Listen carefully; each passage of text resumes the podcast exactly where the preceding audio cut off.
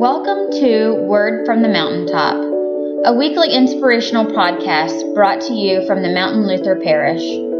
Today's Word of the Lord will be shared by Pastor Jason or Pastor Jess Felici. Hear now the gospel of our Lord according to St. Matthew, the 16th chapter. Now, when Jesus came to the district of Caesarea Philippi, he asked his disciples, Who do people say that the Son of Man is? And they said, Some say John the Baptist, but others Elijah, and still others Jeremiah or one of the prophets. And Jesus said to them, But who do you say that I am? Simon Peter answered, You are the Messiah, the Son of the living God.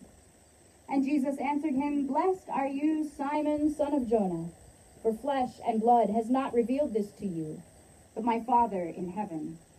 And I tell you, you are Peter, and on this rock I will build my church, and the gates of Hades will not prevail against it.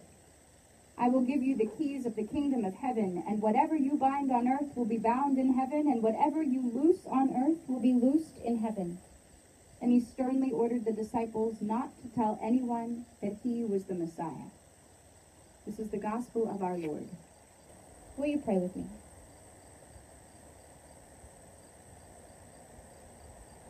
May the words of my mouth and the meditations of our hearts be acceptable in your sight, O Lord. For you are our rock and our Redeemer. Amen. Pop quiz. Who do people say that Jesus is? If you were standing in line at the grocery store and you turned to the person standing six feet behind you, because that's where they should be, right? Six feet behind you, and you said, Who do people say Jesus is? What sort of answer would you get? The Savior? The Son of God? The light of the world? The bread of life? The ultimate judge? But who do you say that Jesus is? Don't rush. Don't don't rush to the question, to the answer that, that you think the pastor is looking for. I want you to, to sit with that question. Let it roll around. Who do you say that Jesus is? Lean back in your catechism in your Sunday school classes. Who is Jesus? I can hear some of our confirmation students saying, Jesus is always the answer. But I want you to lean back even further into that question. Who do you say that Jesus is? At this point, you may be leaning back so far that it feels like you're about to fall. Good. Like a trust fall. Eyes closed, arms wrapped close against you. Lean back into that question. Who do you say that Jesus is? This is a question that many of us have been holding for, for years in our lives, but especially these last months. Jesus is the reason we come to church. But what happened in March when we asked people to stay outside of the church buildings?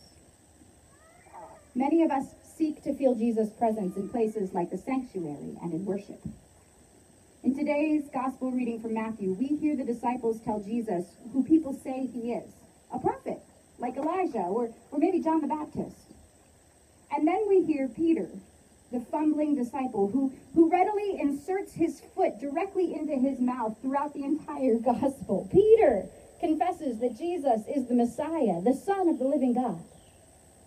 And Jesus responds that Peter, Peter, the bumbling disciple, who in just a few short verses from now will be accused of tempting Jesus as Satan might. Peter is the rock on which the church is built. Jesus declares that his church will be built not on a stone temple in a solid location that will never change, but the church is a living, breathing, fumbling, bumbling person. Did you catch it? The church is not a building. What have we learned in these last five months about the church and about Jesus?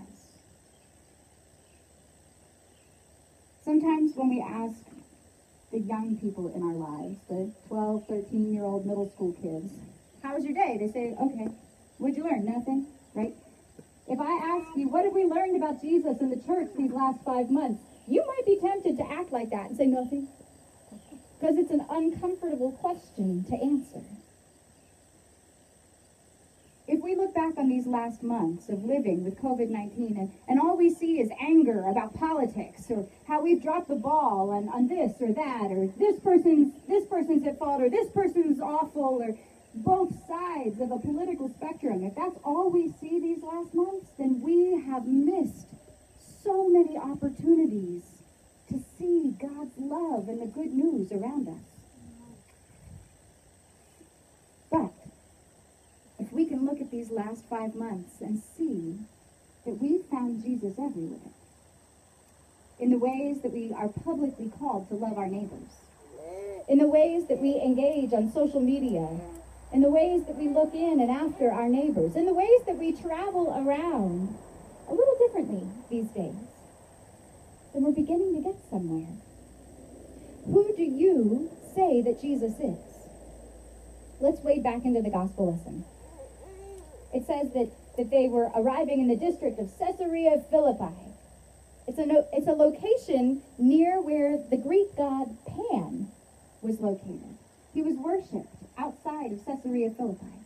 In fact, there's still signage today, all these many years later, for Greek gods that, that were believed to, to dwell in those areas outside of Caesarea Philippi.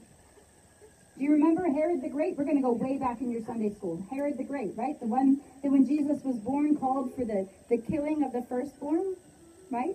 Herod the Great's son, Philip, turned the area of Caesarea Philippi into the center of his government. This is quite a scene, this, this financial and religious center, for Jesus to ask the question, who do people say that I am? Who do people say that the Son of Man is? It's a diverse and chaotic place with, with lots of opinions swirling around, and it's really quite the setting for that question. But even more so when Jesus turns around and says, And you, who do you say that I am? Now, would you be nervous if I walked around with the wireless mic this morning and I stuck the microphone in your car and said, Who do you say Jesus is? Would you be like me and you'd be really upset if somebody took the answer that you had planned to give? And then be scrambling to find another answer so that you didn't copy the answer that somebody else already gave? If I came to your car window and I said, Who do you say Jesus is? Would you lean back on what you said in Sunday school? Would you give a testimony of the places and the ways that Jesus has worked in your heart over the years? Some say that Simon Peter's confession, You are the Messiah, the Son of the living God, is the very thing that prompts Jesus to name Peter the rock on which he will build his church. Now, I don't mean to give anything away from next week's sermon, but as soon as Jesus names Peter the rock on which he will build the church, just a few short verses later, Jesus says, Get behind me, Satan, to Peter. And that, that clues us in to pay special attention to what happens right here in this passage. Fumbling, bumbling, imperfect Peter, the disciple most likely to insert his foot into his always open mouth. The disciple most likely to leap without looking and demand that Jesus call him out onto the water with him. Imperfect Peter confesses that Jesus is the Messiah, and then Jesus declares that Peter is the rock on which the church is built, and the gates of Hades will not be able to stand against it. The gates of hell cannot stand up to Jesus' church. Has anybody worried about the church over these last couple of months? What's going to happen to us? If we can't go inside, what will happen to the offering? How will we worship? How long can this go on? Pastor Jason and I have asked these questions over so many meals that Emma has begun to roll her eyes at us. But Jesus assures us, Jesus tells us today that not even the gates of hell can prevail against the church. Isn't that remarkable? Jesus declares that his church is built on the bold and beautifully awkward person that can't be destroyed even by hell. In these last months, as we've pivoted the way that church operates, we've seen the significant changes in the way that things are done. I never in a million years imagined that we would hold council on Zoom, or that we would sit at our dining room table and disinfect the surface and then individually bag wafers and wine to hand through your window for communion. I never imagined in a million years that I would be teaching kids the names of the disciples or the books of the Bible in Sunday school on my computer. And yet, in all of these, we've continued to operate. Now we're gearing up for things to pivot again. We're, we're figuring out how we move forward and, and how we will be church in these next phases, these next steps. And it probably won't be the last time that we will pivot. If there's one word that sums up what the church has had to be, outside of fumbling and bumbling like Peter, it's flexible. Pastor Jason and I speak regularly about whether we're doing things right or, or what can be done better. And I take comfort in remembering that Jesus named Peter, the fumbling disciple, as the rock on which the church is built. It means that the church is built on us. And we don't have to be perfect. And I don't mean us, Pastor Jason and me. I mean us. I mean those of us in the parking lot and on the teleconference and on Facebook and later on YouTube. All of us. The church is built on all of us in all of these many ways that we have been the church. And we don't have to get it perfect. It means we're likely to fumble, but that the church will endure. It means that we don't worship the church. We worship the one whose life and death and resurrection reveal the mercy and justice of our living God. Who do you say Jesus is? He's the one who calls and equips us to be the church in all places and at all times without fear of, of falling or, or messing up. And so we take this question and we lean into it and let it guide our every move. Who do you say Jesus is? Jesus is the Messiah, the Son of the living God. Let us continue to proclaim this good news for all of the world from every part of our lives, from every place, even and most especially our hearts. Thanks be to God. Amen.